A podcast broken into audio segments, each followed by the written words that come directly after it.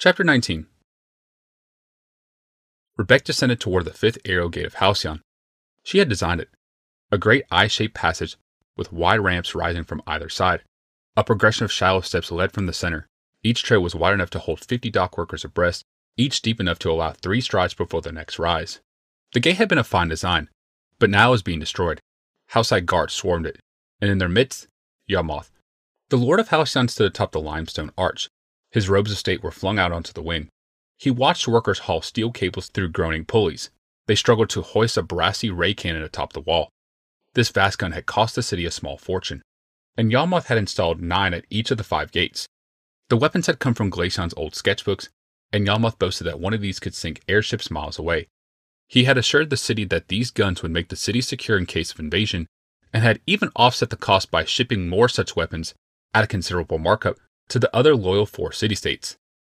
A necessity, Rebecca groused as she strode up the spiral inner stair to the peak of the gateway. Nothing ugly is a necessity. It was one of her many credos bellied by the last few years. Rebecca reached the top of the arch. Yawgmoth stood close by. He smiled to see her. Not her, but the ray cannon that settled onto the limestone wall before her. As the cables eased, Yawmoth knelt beside the gleaming casing, running his fingers tenderly across it. Beautiful, he whispered excitedly. I can't imagine anything more beautiful. How about a gate that isn't bristling with guns? Rebecca asked.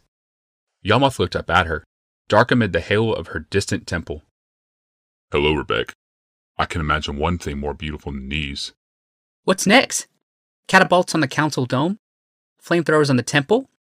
He continued buffing the gun, his face reflected in distorted angles from its casing. If you had designed these sites for defense as well as beauty, retrofits would not be necessary. Nothing ugly is necessary.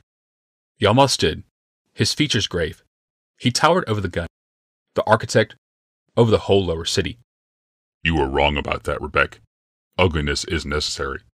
We Thran weren't drawn upward by visions of beauty. We were impelled from below by ugliness, craven lust, violent depravity. These drove us up into the light.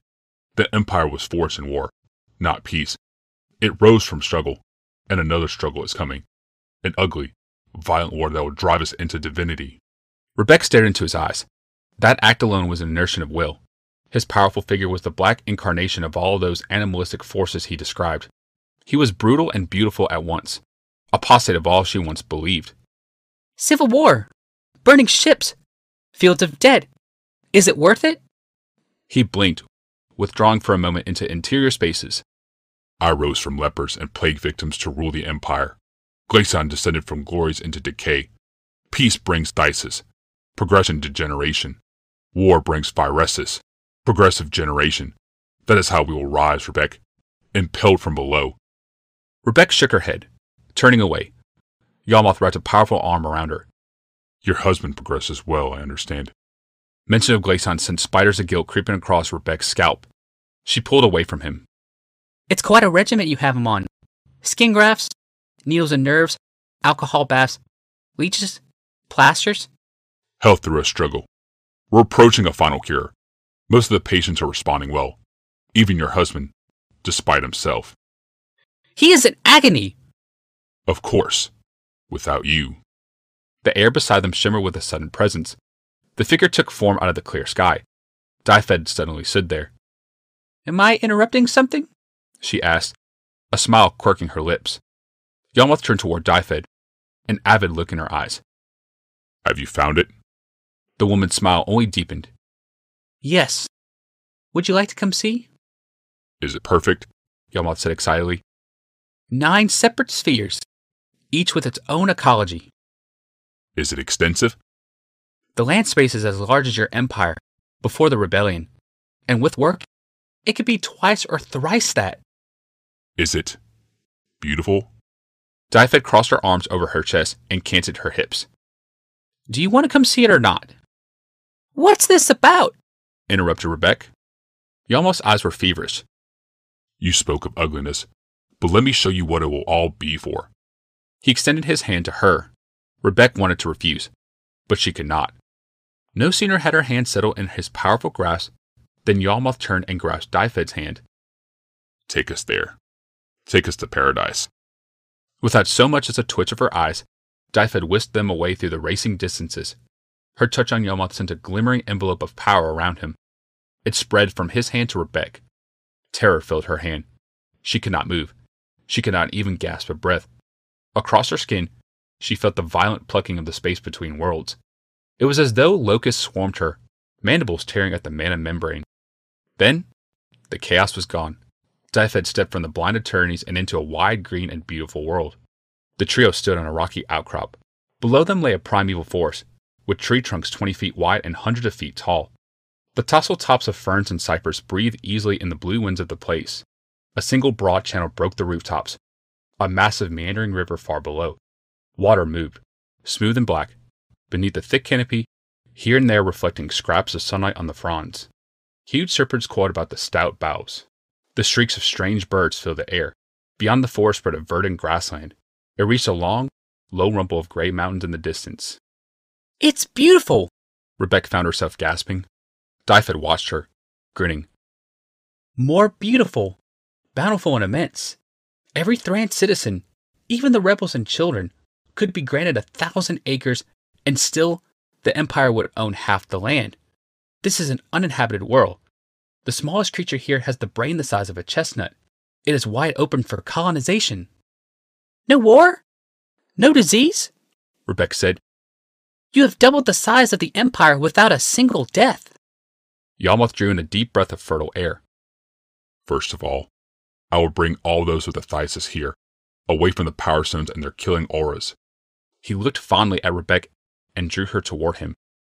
I want you to design a new infirmary for the hillside there, above the river and beyond the forest eaves. I want you to design a facility that will allow for aggressive healing strategies, but also provide the patient sunlight, fresh air, beautiful views. She stared into his eyes as though into a sunrise. Oh, Yawgmoth, it would heal them. I know it would. Just to be out of that cave would heal them. To be far away from the power stones and to be out beneath the sun. I want the infirmary to do more than heal them. I want it to perfect them, Rebecca. I want it to strengthen them, cure them of mortality. Doubt darkened Rebecca's eyes. You want them to do what? A quizzical look filled his face. You are the one who created the architect of ascension. You're the one who designed a temple that could be entered only by leaving the world. Yes, but all that is about aspiring to divinity, being modeled after beauty and perfection, being shaped by it, but not becoming it. Can we truly make ourselves gods? Dyfed laughed. It is easily done. She strode toward the other two, gripped their hands, and then stepped from the rocky ridge where they stood. The dimensions closed in around them like a flower caught suddenly by nightfall. When it opened again, they stood in a very different place. Instead of blue and overspreading sky, there was a lofty ceiling of graceful metal beams. Gigantic rivets and bolts in the fan vault formed regular constellations. Pillars many miles high connected the ceiling to the floor.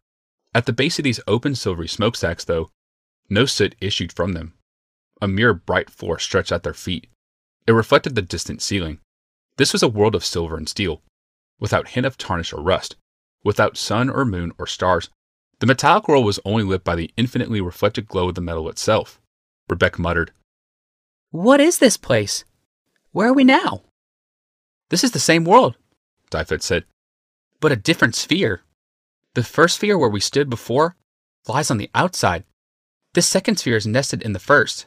These are what your poets of old called the foundations of the world. Rebecca pointed toward the ceiling. The world we just left is. It is up there? Immense columns. The fan vaults above. They support the weight of a world? gabbled Rebecca. Yes, Dyfed said. Rebecca slumped, faint, against Yawgmoth. He smiled brightly. She's an architect.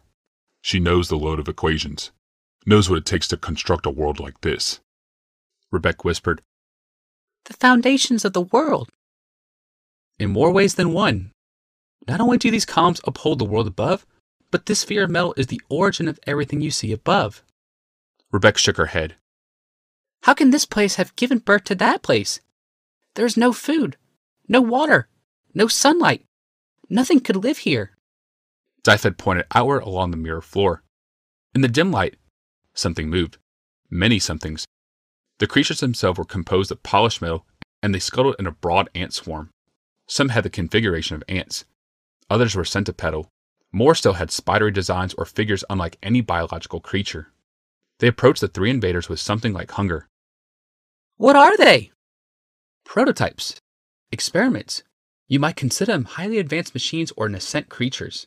They were devised here. This is a laboratory of sorts. No devoid of contamination of biological life. These creatures are mechanisms, yes. But later models, better models, became the serpents in the world above. They were mechanisms? Rebecca asked. They were machines? Living machines, Dyfed corrected. They breathe. They eat. They reproduce. They evolve. They die. Just because their origins are an artifice rather than biology does not mean that they are not alive. Though metallic, their flesh and foliage of the plants they eat could nourish you, Rebecca, and you, in turn, could nourish them. Yalma's smile only deepened. You found us not only a primeval empire, you found us a storehouse of inventions. Won't Glacian be happy, Rebecca? Not if we get eaten, she said nervously as the metal beast converged on them. Dyfed reached for her companions. Even as she laid hold of them, the gigantic insects arrived. Antennas sparked with power. Claws swept inward. Mandibles clamped on necks. Necks that had been faded from being. The three tumbled through spaces between worlds and then arrived in a world even stranger than the last two. It was a labyrinth of pipes. Some were miles wide. Others were wide as Rebecca's finger. They coiled and twisted through the dark distances of that sphere. Many glowed with internal heat, as though they conveyed magma. A few oozed tarry liquids. A coil of perfect ceramic pipe gurgled into descending oceans. It was a noisy space, huge and forbidding. It's the same world, but a sphere deeper, Rebecca said. You're catching on, Dyfed said. Here, all the elements of the other planes are routed and channeled. It is a vast mechanism that replicates the workings of a natural world. Rebecca's panting slowed. She stared in dull realization. If this world is all artifice, who is their creator? She looked up at Dyfed. You? No, she said, shaking her head. Though I thank you for the compliment. No, this place was created by an ancient, powerful planeswalker. It was his life's work. Then how can we just give it away? She asked. If this isn't yours, if it's the magnum opus of some ancient planeswalker, how can you simply cede it to the Empire? Shall I show you? Dyfed asked, grasping Rebecca's hand and reaching for Yawgmoth's. He withdrew his grip. First, show us the rest. You said there were nine spheres here, nested one within the others. Yes, one for each city state and one for Yawgmoth. Then let's see the rest. They get darker from here on out. The next one is the furnace level, with mile high incinerators not working right now. There are massive refinery stacks and metal mills. Then there's the fifth sphere, just a sea of oil. There's one down there that is hotter than a sun. Not very welcoming, she said, then snatched up his hand. But the ninth sphere. This time, the ragged blackness between worlds was not as terrifying as the place they stepped into. It was utterly dark and still. The air stank of rotting flesh. Even in the choking murk, Rebecca could sense that this world was very small, only as large as Yawgmoth's laboratory in the infirmary. With the soft ooze beneath her feet, she knew that most of the sphere was filled with the corpse of whatever had dwelt there. This is welcoming? Rebecca gasped out, clutching a hand over her mouth. In a way, yes, Dyfed responded. The master of this place died a month ago. It will slowly die after him, unless, of course, the world welcomes us to take the master's place. She awakened a light above her outstretched hand. The glow splashed across the great carcass. A dragon! Rebecca gasped out. She stood on the creature's decaying hip. Desiccated scales curled like autumn leaves around her feet. Beneath it, putrid meat clung to slumped bones. She looked for clear ground on which to stand, but the dead dragon took up the whole sphere. A dragon made this all? From where she stood, atop the leathery wreck of one wing, Dyfed said, Yes, a dragon was his favorite form. It was why the first sphere is filled with serpents, made in his own image. But in truth, his original figure was a human. She waved her hand. There, in the putrid air between them, a ghostly face formed, the vision of a man. He seemed an elderly Glacian, his fine features wreathed in a white beard and shocks of hair. From here, he can control the whole plane? Yawgmoth said intently. Yes, Dyfed answered. If we cleared his corpse away, I could control it from here? He persisted. Yes. Eight spheres from the city states and the ninth sphere for Yawgmoth. If you link this plane to a power stone, you could use it to create a permanent portal from Halcyon? That is the plan, Dyfed affirmed. Yawgmoth smiled, eyes swimming with dreams. It will be a world of progress generation, of phyresis. It will be a world called Phyrexia.